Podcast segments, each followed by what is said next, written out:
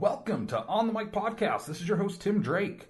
On today's episode, we are live from WonderCon down in Anaheim with special guest Andrew Bowser, also known as Onyx the Fortuitous. I was so excited to be able to have Andrew join us on this episode. I also had my good friend and producing partner, Alex Watson, uh, joining me as a co host on this episode. Uh, if you're not familiar with Andrew Bowser, you most definitely are familiar with Onyx the Fortuitous. So, very viral all throughout TikTok, Instagram, Twitter. So, you've seen his stuff, probably the weird Arby's guy or the weird Satanist, and that is what brought us to Onyx. I became even more familiar with Onyx uh, during Sundance this year. So, as Andrew's film, Onyx the Fortuitous, and The Talisman of Souls premiered at Sundance and has been having just an incredible run at festivals. It is. It was one of my absolute favorite films this year at Sundance. I cannot wait for people uh, to be able to see this. Uh, but it was a lot of fun being able to learn more about Andrew. Uh, kind of doing a little research beforehand, found out that we had uh, had kind of run parallel in the same circles really for the last 20 years. It was kind of amazing that this is the first time uh, that we had actually met uh, and, and, sat down and talked with each other. But it was a lot of fun being able to have Andrew on the show with us, especially live at WonderCon. Thank you to everybody that did come out. Uh, th- those late night shows are sometimes hard to be able to draw a crowd, and so we're always happy, you know, for the for the little bit of a crowd that we may get uh, a good hour after the exhibit floor has closed at WonderCon. So thank you so much for coming out. Uh, for those of you that did, uh, it has been quite some time since I released an episode of the podcast. Uh, basically, since Comic Con of last year it has been just a wild time. Bundy Manor uh, ended up having a couple of festival dates. We were going through post production and also launched a brand new series called Screams from the Dark that launched back in January. A monthly short series that we've been doing. Uh, my episode, The Chair, actually just uh, just released uh, the other day uh, after after screening and having its kind of premiere per se uh, at Warner Brothers as we celebrated the hundredth anniversary of Warner Brothers on April fourth. So yeah, it's, it's it's been just a crazy wild time, and we've been so insanely busy filming, getting ready to make our next feature film, Demonetized, that we'll be filming later this year. And so yeah, unfortunately, the podcast just kind of fell on the back burner, but I wanted to make sure that we were able to get things going again. Uh, of course, we've also launched two other podcasts uh, that are part of uh, everything that we're doing with JWAT.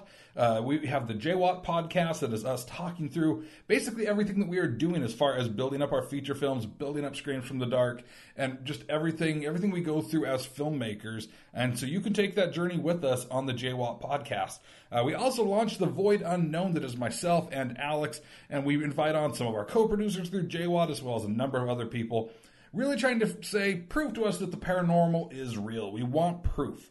So we we talked through some of the stories, some of our experiences, what we love about these kind of things, um, and and then just kind of you know try to not so much debunk, but we show each other videos to see if we can show that they are proof. And with that, because we are filmmakers, we've had to, of course, use our own special effects and visual effects. And so we're looking at this saying, can we tell, based off of our firsthand knowledge, if this is an edited clip or if it is real? We want the truth. We don't want to be debunking. We want the truth. We want to have some type of reality show us that the paranormal is real. So that is what the void unknown is. You can find both of those everywhere that you listen to podcasts. If you're listening to this right now on Spotify or Apple Podcasts, iHeartRadio, wherever you're listening to this, both of those podcasts are available as well.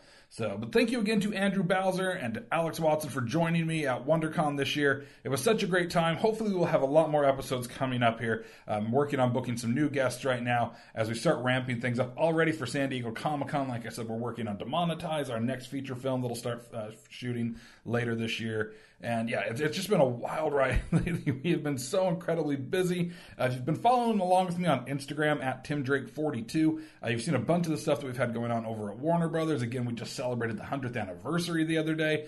Uh, such an incredible experience to think that, you know, we were here at that moment of history you know, to be able to celebrate that. And yeah, it's just just kind of crazy to think that that studio, that company, has been around for a hundred years, making some of the the biggest movies and TV shows uh, in the history of entertainment. It's just it's, it was a very surreal experience uh, to to be there for that.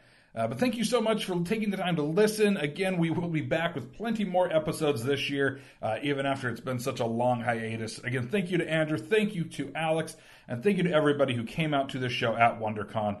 Hope you guys enjoy this episode. We'll see you next week.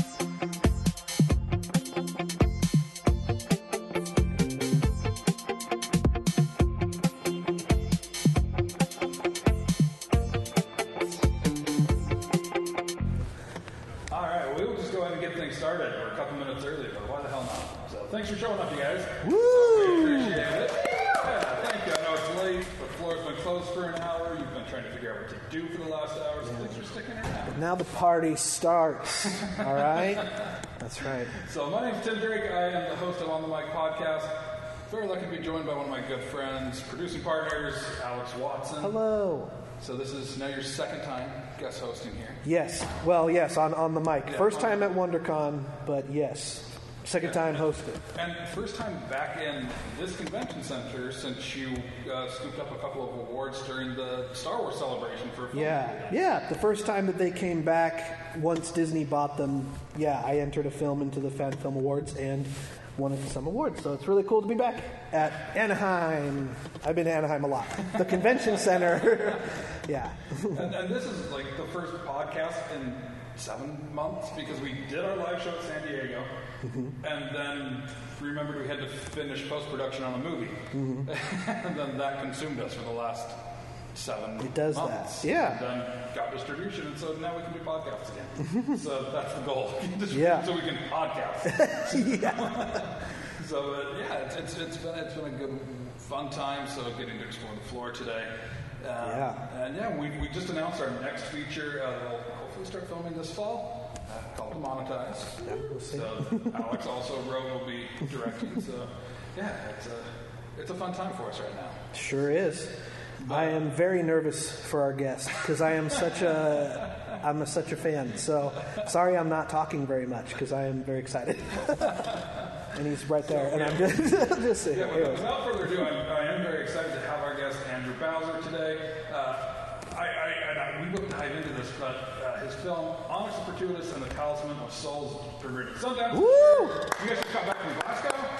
Yeah, back Yeah. from Glasgow. Uh, one of my favorite films at Sundance this year, so I'm excited that he can join us. So please get up for Andrew Bowser.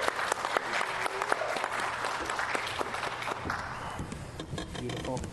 As, as you make your way over here, Andrew, I, I do have to say, to start this off, the fact that this is the first time that you and I are crossing paths kind of blows my mind. Yeah. So, when I started getting ready for Sundance, Alex and I were talking, and he's just like, "Oh yeah, Onyx has a movie there," and I was like, "Yeah, I, I'm, I, I've been seeing this Onyx guy pop up on, on uh, like Mystic Museum stuff," and I wasn't like totally involved with Onyx yet, and I was like, "I don't, I don't understand this." He's like, "No, do you remember those Arby's videos?" and I was like, "Oh yeah, I love those videos." and then my friend Ine sitting down here. I'd mentioned, I was like, yeah, this guy's movie, like, is fantastic. She's like, oh, yeah, I used to love uh, listening to Bizarre States with Jessica Chobot. And then everything started to kind of explode in my head. 'cause Your name was always so familiar when I started seeing things. Like, why do I know Andrew Bowser? Why do I? So I was a nerd turn for Nerdist Nice. during that time. And somehow we never crossed paths then. Yeah. And so as I as I was looking through a few things, things popped up further. That and we will dive all into this, but that you started off directing music videos. Yeah. Now during the time with some of these bands like Amber Pacific, The Audition, I was working with them on the other side of stuff with Victory Records and Through Tooth and Nail and Fueled by Ramen, Oh, wow. bringing them into a shop I had to do live shows. Oh, wow. so they were going to you and doing music videos and then coming to me and doing live shows and signings. Yeah. And I was like, how did I never somehow intersect with Right. them over the last 23 years? Yeah. That's wild. I didn't know that you were in that scene. Yeah, it was, and even, even your band. Yeah. I had when I was when I was working through some things, it's like I remember them. yeah, so it just kind of blew my mind. Yeah. I was just like, how is this the first time we are crossing paths after all of that? Yeah, that's wild. But yeah, it's, it's great. So we're, I'm excited to have you here Thank today, you. and of course, Alex is beyond giddy. Yes, and, and and the very quick reason is just yeah. I mean, I followed your stuff with your character, and then you know when you started TikTok as him, and then you started to transition to yourself.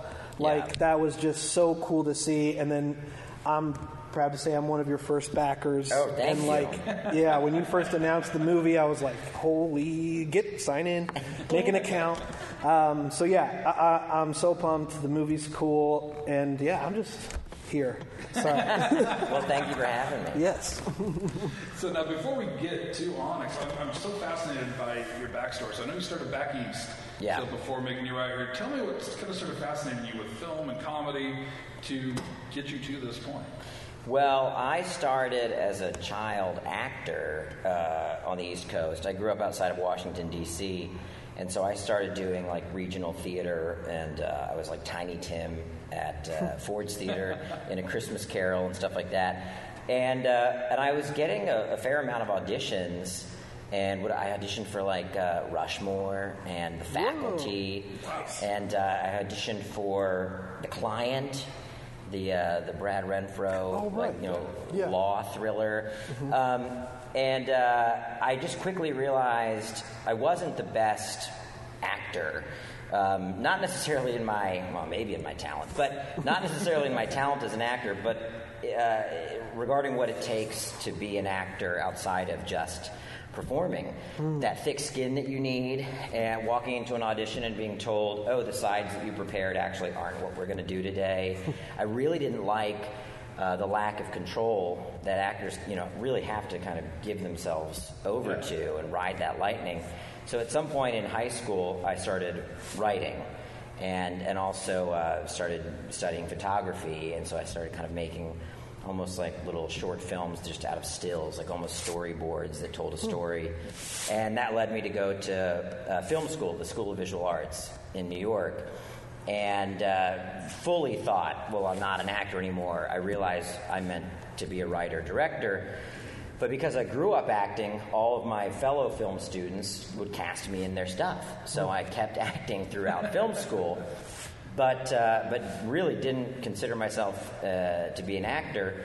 And then I moved to LA, and I uh, would uh, I worked for a lot of companies that that shot packages at conventions like this, and I was a kind of producer editor, and uh, and I, I had the idea to make a kind of fake video package from E3 and put myself in it as a character that I'd been working on, and uh, and that took off and led to that was Onyx basically, and I continued doing Onyx videos, and then I look back and I realized, well, I never stopped acting. It just always it persisted, even though um, it really w- wasn't with much intent. It was kind of out of necessity because a lot of times you have an idea and you think, well, I could do that if I had this person, this person, and that person.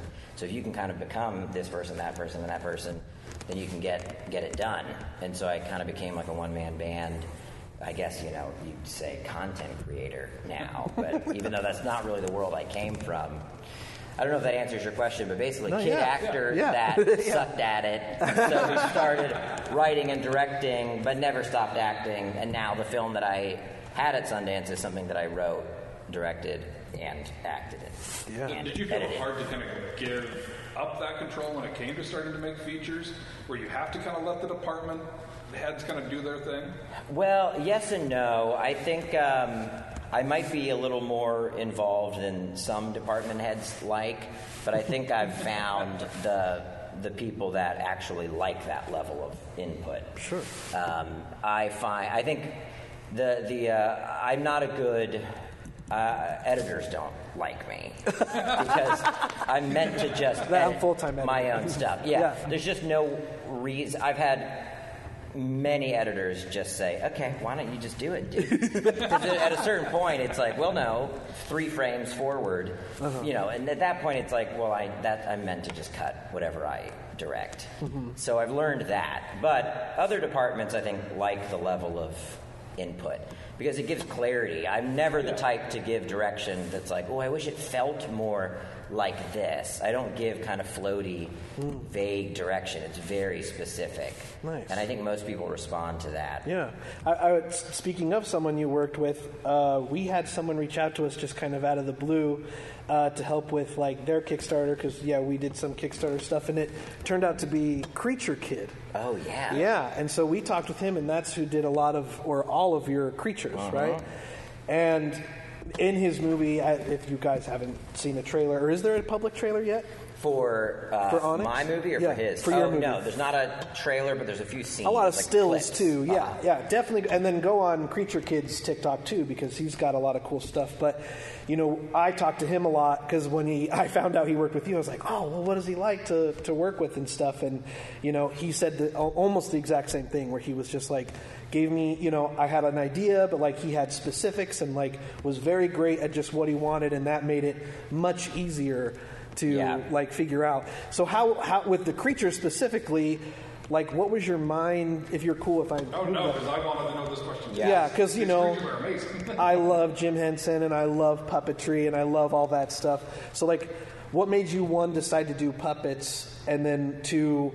Like, how did you come up with those ideas? Was it mostly Creature Kid, or was it a mix, or like, how did that happen? It, so that was an instance of, uh, of a department head really having the vision that I didn't have. Oh, cool. Um, I so our movie is a horror comedy, and it's about a group of fledgling Satanists that are invited to a mansion.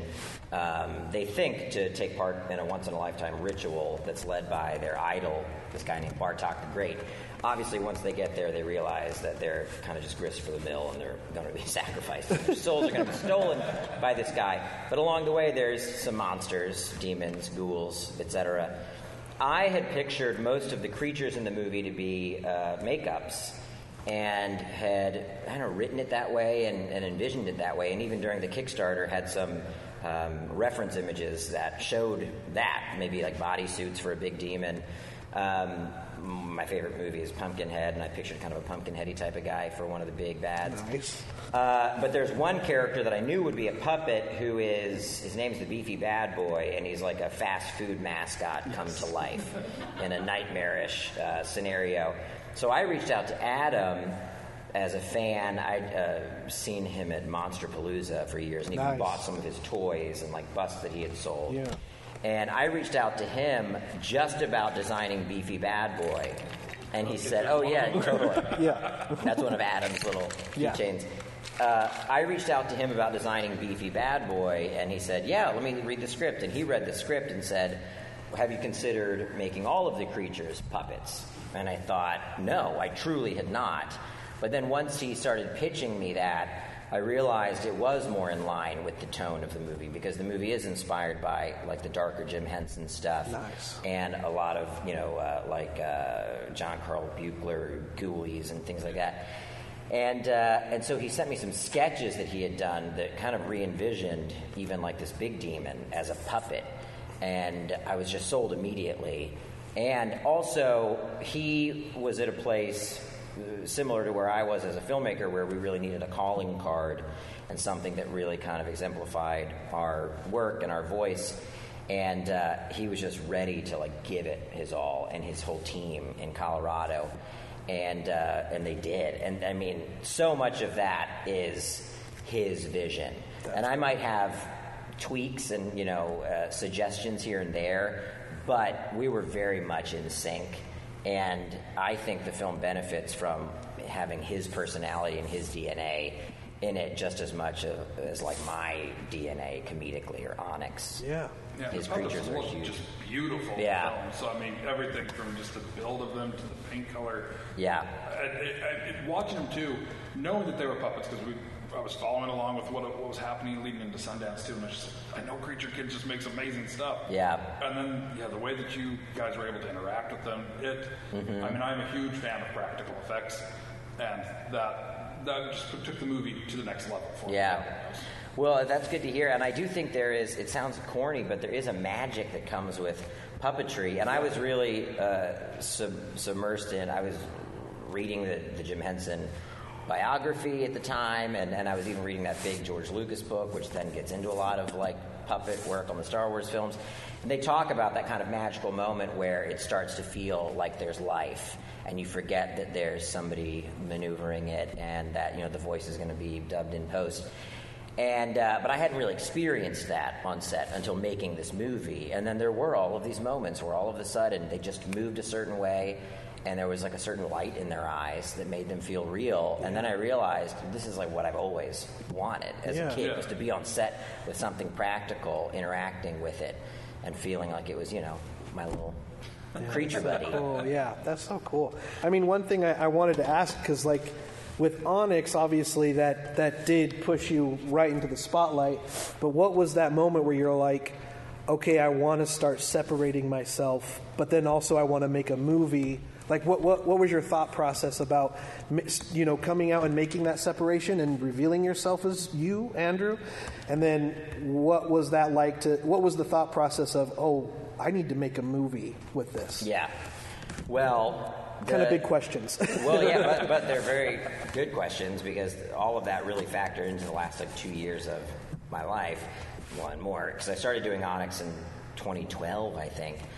Uh, I didn't realize that that he would take off on the internet in a way that would kind of minimize the filmmaker side of me. Hmm. I, I thought they would always kind of like run in tandem, but then at a certain point, I realized that the internet doesn't know I'm a director and doesn't know I'm someone that grew up acting, and that if anything, like the viral video thing came after the filmmaker side yeah. of myself. Um, and I started to realize that because you know even going to conventions and people would, would, would say, "Are you?" One of the videos was called "The Weird Satanist Guy."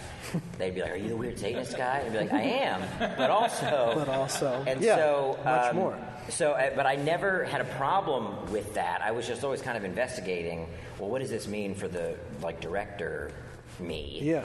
Um, but I love Onyx and I love performing him, so I continued to do it. But basically, um, I got to a point where I had written a feature that I thought was going to get financed, and it was right before the pandemic, and uh, and it fell through partially because of the pandemic, but also just because the movie wasn't coming together. And I had never considered crowdfunding anything, but um, at a certain point during the pandemic, I was kind of just looking at like what I had to work with, and Onyx was one of the only things uh, that kind of persisted uh, like me acting and you know goofing around in front of the camera kind of always persisted. And when I put him on TikTok, which a lot of people had suggested, mm-hmm. and I'd learned that lesson early on to never really like um, look down at any new platform. I'm not like of the YouTube generation. Yeah. When I was in film school, it was like, all right, I guess I'm the next Tarantino. Get ready. and then I, you know, a couple years after film school, it's like YouTube, and I'm mm-hmm. like, what? so I've always had to kind of pivot to the, the platforms that were on the rise. And I had a job for many years at Nerdist making content for them, and I kind of learned those, learned the rules of what works on YouTube, what works on Facebook, what works on Twitter, etc. So when I put Onyx on TikTok and he gained a following, uh, I realized, okay, well maybe this is how those streams get crossed it's that Onyx has worked on the internet, and maybe he could help me crowdfund a feature, which would then connect to the director side of me. Nice. But it took because uh, I made many videos as Onyx trying to push my Kickstarter, saying, um, "I'm trying to make a feature film. Give me money." Blah blah blah. And the comments would be like, "Why would I give this weird Satanist guy money? He's just gonna." they still didn't understand there was a filmmaker yeah. behind the character. So that's when I decided, okay, I have to start like introducing Bowser to uh, my social media followers, mm-hmm. and strategically made a TikTok that you know the language of TikTok. Well, at least one aspect of it is match cuts and transitions is what the kids call them. Just match cuts, you know, where you're just matching a cut on action. And so I made a video that was literally cutting between Bowser and Onyx saying, I made a movie and it's based on my character, Onyx the Fortuitous. And I wonder if you would give money to the Kickstarter. And I would literally intercut between me dressed as Onyx, but the motion would be fluid with me as Bowser. And then it got like a 900,000 or a million views. And that made TikTok go, wait, he's a real dude, he's a normal guy.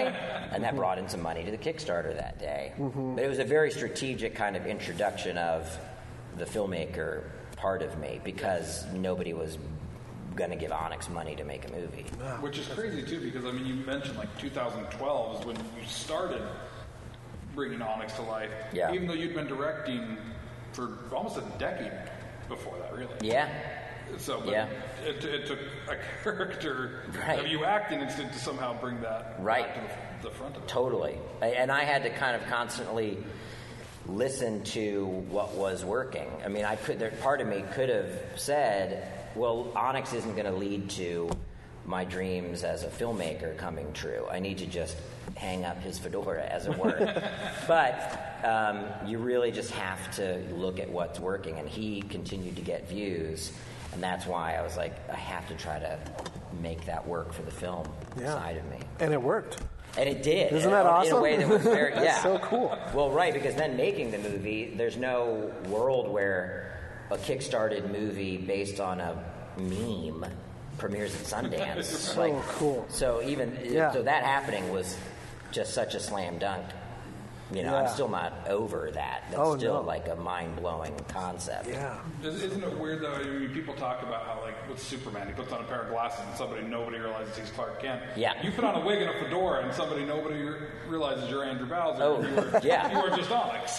for sure. Yeah. No, and, and vice versa. I mean, if I, uh, but yeah, if I put on the wig and fedora and walk around a, like a horror convention or like BlizzCon or something, it is. We had a producer once at Nerdist who had never shot an Onyx video with me, but we did one at BlizzCon. And we had already like walked around with me out of costume working on some other projects for the company that day. And then I put on the fedora, and there was, you know, like little crowds of people gathering and, and watching the, us film the, the videos because they're really fun to watch being Yeah. filmed.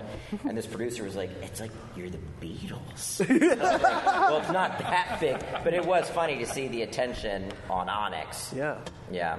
Well, and it's also cool because Onyx is like, you know, he is a fun and like a kind of outlandish character, but he also represents a lot of, and I don't know, you maybe probably know this, but a lot of people who don't really feel seen. And I know that's, mm-hmm. that might, I don't know, maybe you know this, but, you know, I have a lot of friends who identify a lot with him. And like, you know, he, he is a very funny, outlandish character, but there's a lot of and you know a lot of people at this convention right? And a lot of like my dearest friends like like watch him and even though you know people are laughing with him or at him or whatever they feel i don't know they just feel seen because of him. And now he has a Yeah. movie like Yeah. you know? So there's that whole other cool aspect too. Have you seen that in your like with your with, With- performing him? Without a doubt, and, and it's a it's um, like an ongoing conversation around the character because for me, and I talked about this a lot at, at Sundance, but also we just played uh, Glasgow Film Festival, their Nice. Fright Fest section, so there was a lot of like diehard horror fans, and I talked a lot about it there, but explaining what Onyx is and what he is to me, he's, I call him a processing agent for a lot of my anxiety and fears and insecurities. When I started performing him, I didn't know what I was tapping into, but I was very much tapping into my middle school self. And um, I mean, he's just there. He's he's trapped there. He's in you know uh, Amber or whatever. Yes. And so, for me, performing him is like a, a catharsis. I'm running that kind of energy through a character, but it's stuff that's in there all the time. And you know, if I have a little too much coffee, he's like right there. and um, and I had a meeting once where somebody, uh, like, kind of offhandedly just said like, "Man, I, lo- I love Onyx. She's so funny," you know. And I was like, "Oh, thanks." Like, I just, you're just, I love it. Like, you're just making fun of those like neckbeard Oh. gamers, and I was like, "Huh?" And I got so offended. It was like, you know, calling Marty McFly chicken or whatever. I couldn't, I couldn't let it go, and I could tell that the people I was with, like from my company, we were meeting with this other company.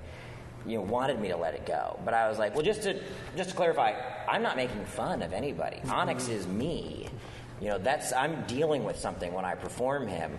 So if I'm personifying a certain, uh, you know, uh, character or a type that maybe you're then relating to something else in your life, or maybe you're projecting something, uh, or the way you look at characters or people like Onyx, like that's on you because that's not what he is to me. yeah And I find that people recognize that about him, that I'm really trying to personify uh, something that's deep within me again from my, you know, maybe my middle school self or even earlier. And the movie deals with a lot of stuff from childhood. Um, but in no way is it, yeah, is it like externally trying to make fun of Yeah. anyone Yeah. No. because it's it's me, you Yeah. It, it, I'm it, it's every part of me as Onyx. So when it came to developing him as a character, then, where you were coming out of, you know, being in a band, directing music videos. How did that transition into creating him, and like where where did the first kind of spark of Onyx come from leaving that world? I had, uh, when I moved to LA, I had started to, I plugged myself into like the UCB improv classes. And it was around the time I also started being a full time producer and editor for Nerdist. And I don't even remember, my wife might have suggested that I take improv um, just to kind of keep that part of me sharp. And you know, you're encouraged to come up with characters. You're constantly in a situation where you've got to find a perspective and a, a personality. And I remember I was in the bathroom. I think I would just taken a shower, and I was thinking of well, what would a character? What, what, what I would love to perform a character that was kind of wholly my own. And uh, and I had the idea to do someone who always said, I don't know, after saying anything, even if it was something they were very certain of. Like, what's your favorite movie? Pumpkinhead? I don't know.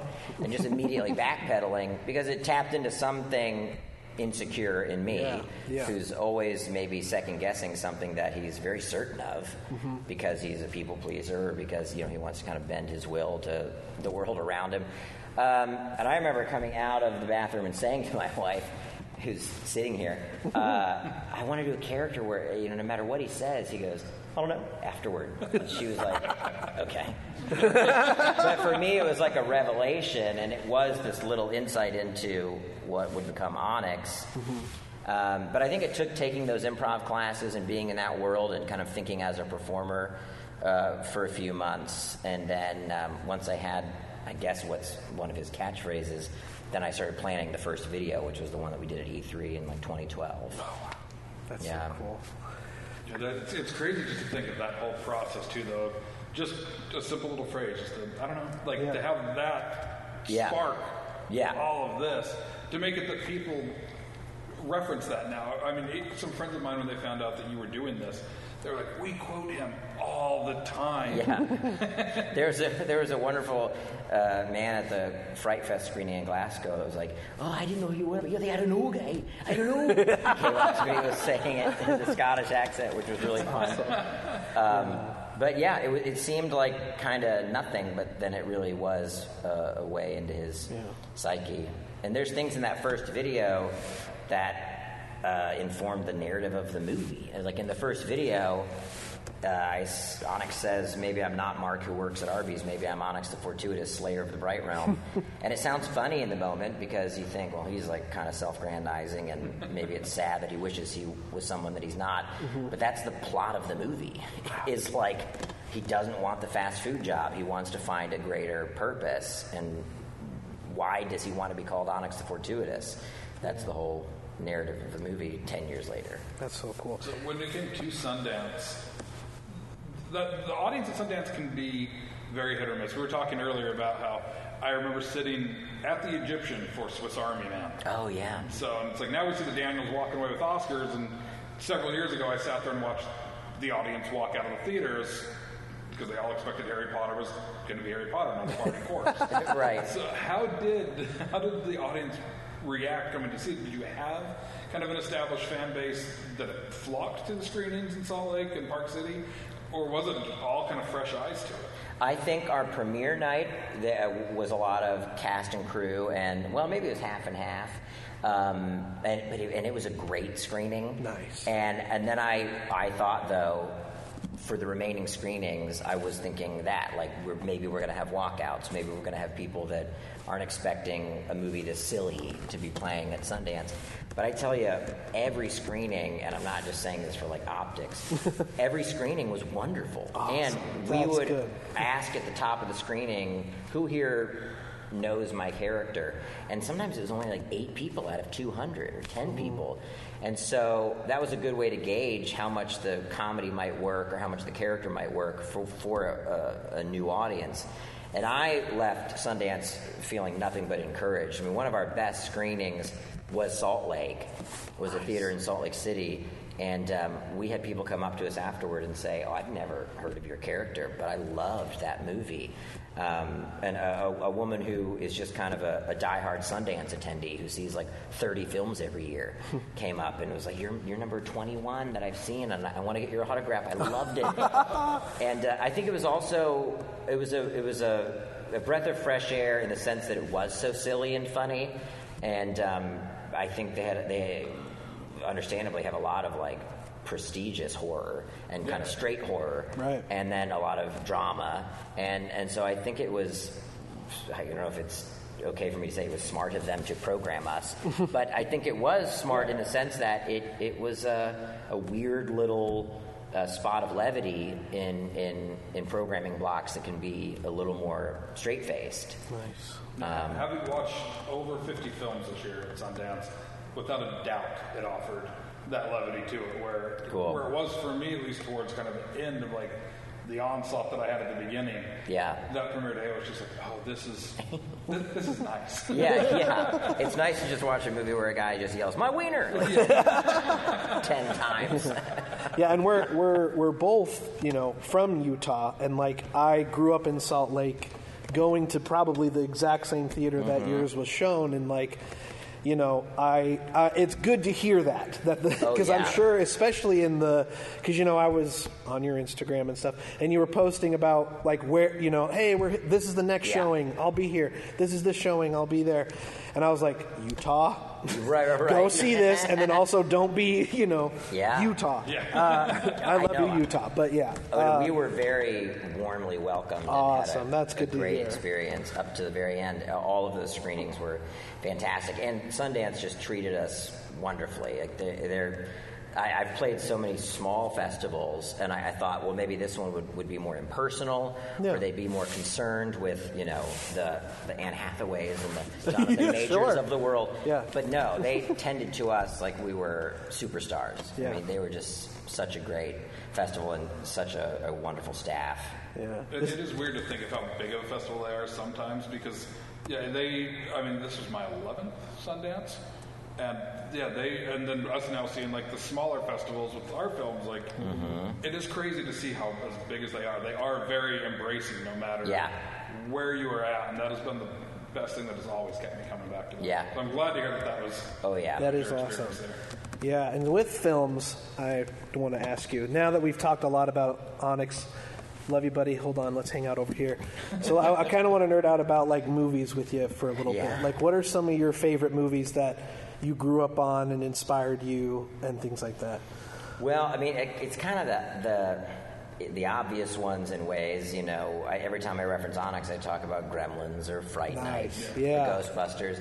But I feel like my the itch that I have to scratch is I really want to make 80s concepts, but through a modern lens. Nice. And I think the Onyx film attempts to do that. You know, I think by uh, not to like dive deep into the themes of the story, but I think it's there thematically. But I also Dive if you need to. I mean, no spoilers, but dive Yeah. if you need to. Well, I just I think when I rewatch a lot of those movies from the '80s that no doubt informed my DNA as a filmmaker, I, I'm not uh, uh, ignorant to their problems. You know, I mean, Mm-hmm. sure. like Yes. when I rewatch, I mean, even Ghostbusters, I'm like, God damn, like Venkman's a He's asshole. pushing himself Yeah.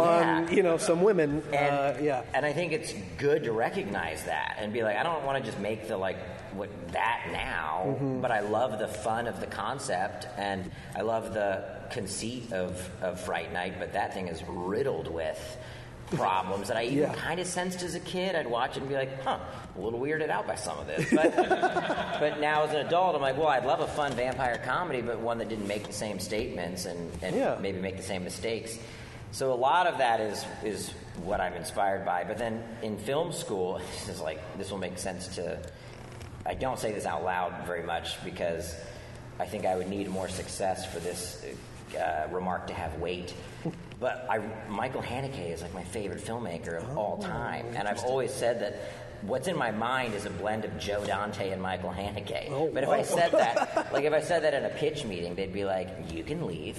Like, Who do you think you are? Right. And I'm like, "Well, it's like White Ribbon, but Gremlins. You can't, you know." Uh-huh. but so you know, funny games and uh, uh, the piano teacher, like those are the films that really Benny's video really like rocked my world in film school. Mm. And so that, but then I, then when I think about it, not to wax poetic for too long, but then I think I actually think that is in some of the Onyx stuff because Haneke early on was doing things that were that involved a lot of video elements and experimental hmm. video and even like you know the perspective of his movie Caché that feels like it's being filmed by someone or by him or and then I think a lot of what I do with Onyx and other shorts is um, kind of meta and even the Onyx videos where he's spliced into a newscast is like has a weird kind of dystopian Haneke vibe Oh yeah, that's a in good point. Yeah. um, and how he manipulates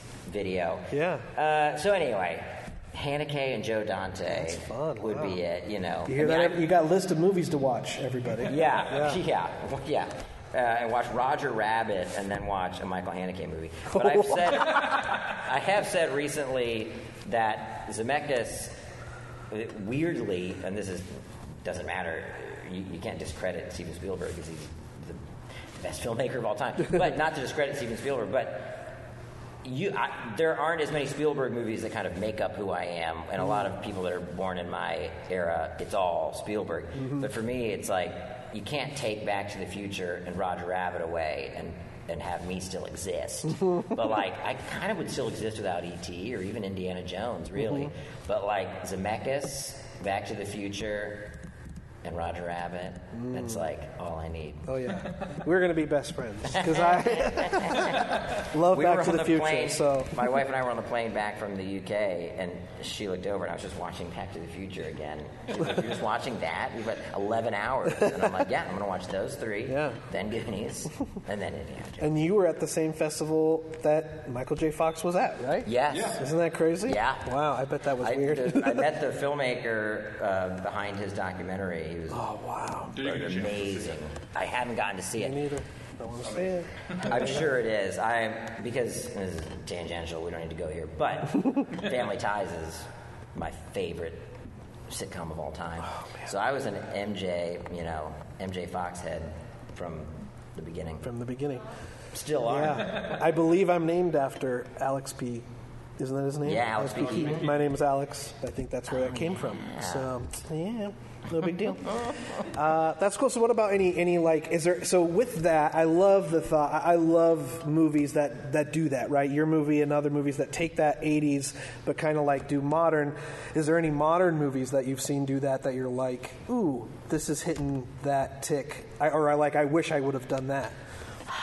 Let me think. I have a hard time with modern. Or, or what if references. My- is there any, what was the last modern horror or just movie in general that you like really liked and identified with? Oh, I really liked the Maika Monroe movie Watcher or The Watcher. I forget Mm, yeah. one. I really liked that. I watched it and I was like, yeah, what a solid, just straightforward, right, well made, well crafted, tense movie. Mm-hmm. Um, and then I previous stage from the prior Sundance. oh yeah, there you go. yep. And then I really liked We're All Going to the World's Fair. Oh, I don't think I've seen that. I really liked that. Ooh, Very experimental, but I would say not as experimental as it might be kind of pitched or presented to be. Hmm. Before I watched it, I was like, okay, here we go. This is let me get back to my the patience that I had in film school when I would just watch, you know, unedited three-hour-long videos projected on the wall of a gallery. Uh, But it's it's much more structured than that, and it's I think it's on HBO Max now. It's Oh, okay. I thought it was just awesome. And the filmmaker is, is, is already making another film, I think produced by Emma Watson. Emma Watson? Oh. No. Oh. Yeah, Emma Stone. Emma Stone. There's a lot of Emmas. A lot of Emmas. um, but those were two kind of recent. I'm sure there's others. Um, but I do have a harder time, I don't know, you know, connecting to I think what I got from 80s movies, uh, when I see a movie that is paying homage to films from the 80s, oftentimes it's in style only, or oftentimes it's it's paying homage to the things that I didn't think worked about the '80s movies. Um, you know, like that discussion we had while we were making Onyx was at some point, you know, I thought something didn't look quite convincing enough. And they're like, yeah, but isn't that kind of okay? Because it's like, we're kind of doing a throwback thing. And I'm like, well, no, no, we're approaching it the way like Tom Holland, the director, not the Spider Man, Yeah.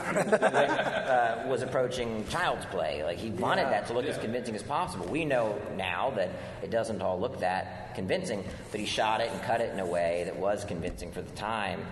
And so I think a lot of times 80s homage, um, yeah, it's either just in style or kind of soundtrack alone, or it's like so bad it's good, right? Like look how campy this is. And that's not necessarily what I take away like what I take away from Reanimator is how committed the performers are Oh, yeah. and their emotional reality. Um, but you could also just say it's a goofy looking movie, and what you could take away from it is how dumb the cat looks, you know. but I that might not necessarily be what I kind of call from those films. So a lot of times the '80s throwback stuff actually doesn't hit for me That's in interesting. a weird yeah. way. Yeah, but I, I understand that because, yeah, a lot of the times they are just hitting the style or checking boxes Yeah. instead of being committed to making a film. Yeah, because there's, there's, there's those films they still work on on a level like the bones of a lot of those movies. Uh, I think are just really solid. Again, a bit misguided at times, but there's a lot of them that are really well structured. It- It's silly just for fun. yeah. So with every, everywhere that your film career is now starting to go, kind of going back to the music side, do you ever see yourself? Do you ever have that itch to make music again, or to work on the music side doing doing music videos? Yeah, I mean, my wife knows that there's nothing I write that if I'm going to act in it that I don't also write, and the character sings. Nice. like I'm always just trying to give myself songs, and in the Onyx movie, it's no different. There's a kind of music video fantasy sequence in the middle of the film, and it's it's only there because I want to sing. and and I also made the creative decision early on that like Onyx can like sing, like he's got like a good voice. Because some people were like he probably sings bad and he sounds you know more like the character than someone that's trying to sing well. And I'm like no no he sings well. Nice. Just because I don't want to sound bad. I want people to think I can sing. That's like a chip on my shoulder, you know, that I just won't lose um, from being a failed musical theater kid. But um, and I also I'm constantly writing bands and musicians to uh, try to direct their music videos, and it just doesn't happen. I write, I like, I mean, as recently as two weeks ago, I wrote uh, a musician that I really look up to. And I just wrote him. I was like, I just had a film with Sundance. Can I direct a music video for you? just like, will that change things? And actually, they did write me back, and we had a cool conversation. Oh, nice. But I don't know that it'll amount to anything. But I'm always trying to get back into that, and it just hasn't hasn't worked. Did you have a favorite music video of all of them that you did back in the day? Is there a favorite one, or favorite, favorite, favorite band, more or less? Oh. Well, there was one. There was one that uh, was the worst one I'd ever done, but it's my it's my favorite because it was an, it became an example of it was a real learning experience in the sense that I was trying to force a concept into a band's music video that like just should have never been there. And I, it, it was afterward I realized, oh, that's a time when I should say, hey, I'm not the guy for the job because I didn't like the song and I didn't like the band. So the the, the concept I pitched was like. I'm in the video and I fight the lead singer, because he's an asshole, and they said yes to it, and we shot it, and the whole video is like me. I play a an employee. My wife's rolling her eyes. I uh, uh, I play an employee at a diner who's like got a crush on the same person that the lead singer has a crush on, and then he like makes fun of me, so we fight, and then I'm arrested at the end of the video. And I look at it now. I don't even know if it exists, but I've looked at what I have of it recently, and I'm like. Why did you ever think that was the right video for a cover of In Your Eyes? Is that Peter Gabriel, In Your Eyes? Yeah. like it was a it was a pop punk band's cover of In Your Eyes, and that's when I pitched them. Like that was I should have never even given I them wanna see that. that option. so that's a favorite of mine because that was when I was like, okay, I think you need to like write your own movies, and then when you pitch a music video, think of a concept that would work for everyone, mm-hmm. and not try to force my DNA 100% into everything. But I also learned that at Nerdist, you know, making parody music videos and branded content. I learned to instead of feeling like as a director my job is to just make it all about me and my vision there's some projects that might be that but there's other projects where you need to be you know a hired gun and just do what's necessary and you got to find the pleasure in that and the enjoyment in that which i eventually did. I think i'd be a better director for bands and for you know clients now than back then. But a video i actually liked that wasn't just a uh, dumpster fire was um, was uh, a, a video for Armor for Sleep, which was a band uh, back in the day that uh, they let me make like a fully narrative, no performance, just a short film with their Oh, that's them cool. in the lead roles, though, not me being a weird guy messing Yeah. things up. And I, that one, I, I have a there's I have a soft spot for it because it was also the first time I realized just because you can imagine something and you can picture like I think we could shoot that in two days, that doesn't mean it actually fits in two days. and this is probably like 2006 or something. And I uh, remember we, we ran out of daylight. We ran out of daylight, and the band was leaving the next day to go on tour, and we didn't finish the video. and I remember everybody just asking me, like, Andrew, what are we doing? What are we going to do? And the tour manager being like, I mean, they got to leave. They're supposed to be on a plane in like five hours, blah, blah, blah. And everybody losing it on the front lawn of their one of their homes in New Jersey where we were shooting. And I was like, just give me a minute. And I went up to the bathroom and laid down on the bathroom floor and like prayed to Christ that he would send Falcor from Neverending Story to me in that moment to take me away. and I swore in that moment, I was like, I will never let myself feel this panic again. I will plan my days right. I will, you know, overestimate how long setups will take. And I can honestly say I haven't been in that moment, uh, that uh, ever again since you know since experiencing that. That's dope. So in the uh, uh, in the you know you're talking about wanting to do music videos in the future. Is that kind of where you want to head, or you just kind of like like what is next for you, or what do you hope comes next for you? I mean, I would. Uh, I just want to direct another movie. Ooh, I think if uh, that's all I've ever really feature filmmaking has been all I've ever really wanted to do, and I'm really attracted to the form of that. And, and uh, again, not to go back to Back to the Future, but I was born in 1982, um, so it's just right there. But you know, the shape of a feature just like really working within itself, like self-contained. That however long, you know, 90 minutes, or the Onyx movie is like 107. um, that's what excites me is making that thing right, or at least how I think it's right. Um, and I don't know if it's an Onyx sequel. We'd have to see how the first one does once it's released. I do have a bunch of fun ideas for that. But I also have two scripts. One that I was making, you know, thought was going to happen before the pandemic that I'm rewriting. I'd be happy with one of those two scripts happening.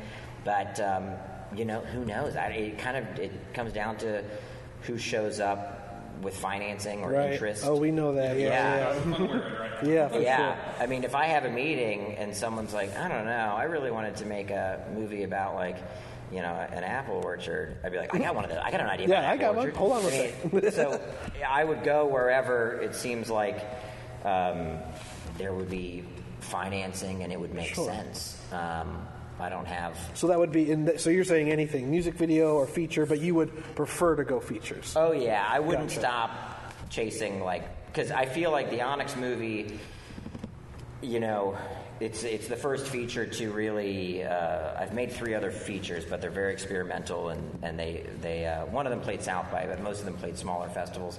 The Onyx feature, having premiered at Sundance and and now having a lot of other cool festivals lined up, I think is the is the first time people might look at me and say, "Oh, well, what other ideas does he have?" Mm, sure. So I want to move on another feature as soon as possible. Nice. Well, Yeah. I want one. I want another one. I'm down for it. And it it. would definitely be with Adam Doherty. I mean, every idea I have now is like enmeshed with his Oh, that's cool. his creativity. Yeah, that's way. So as, as we start to kind of wind things down here, with with Onyx, where where will people f- be able to eventually see that? I know you mentioned still have some other festivals.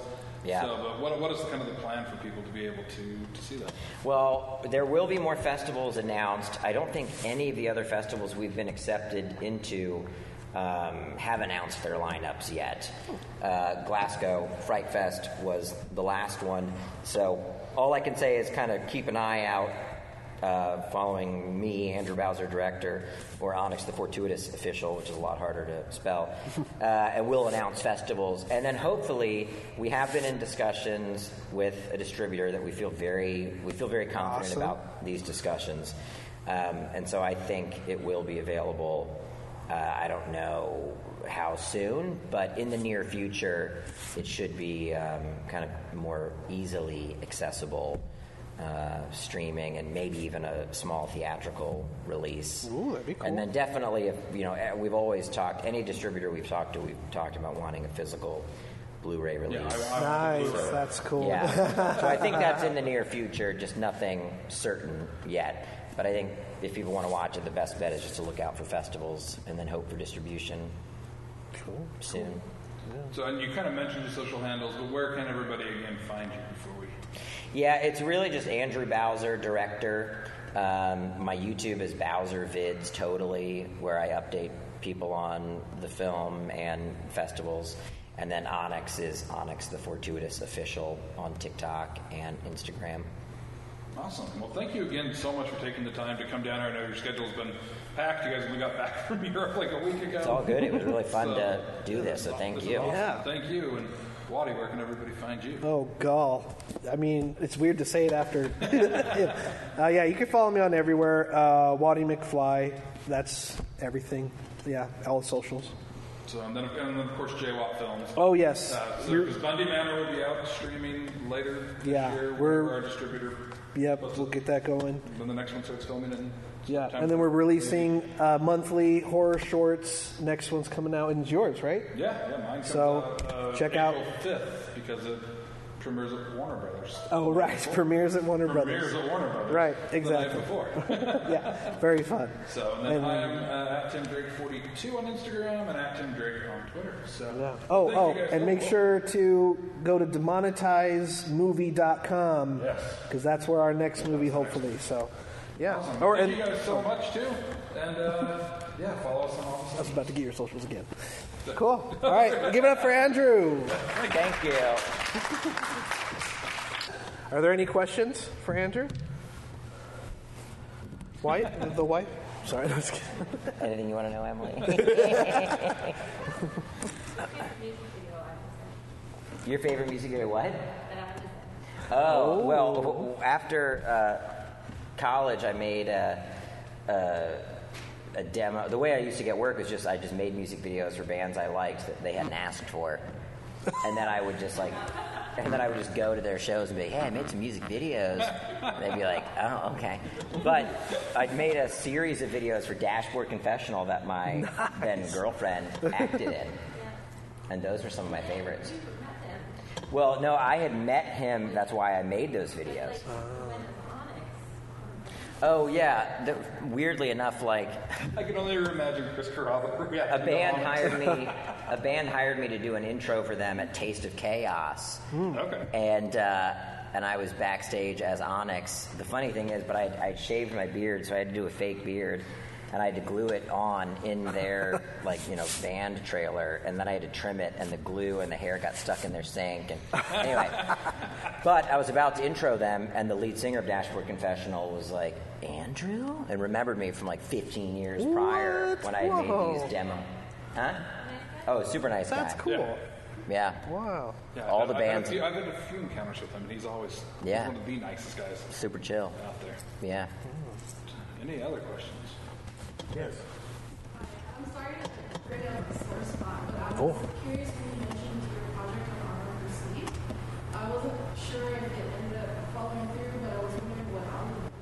No, yeah, it all it happened and it came out. Uh, um, the name of the song was "My Town," and I don't remember the name of the album, but I think it still exists uh, on YouTube. Armor for Sleep, "My Town."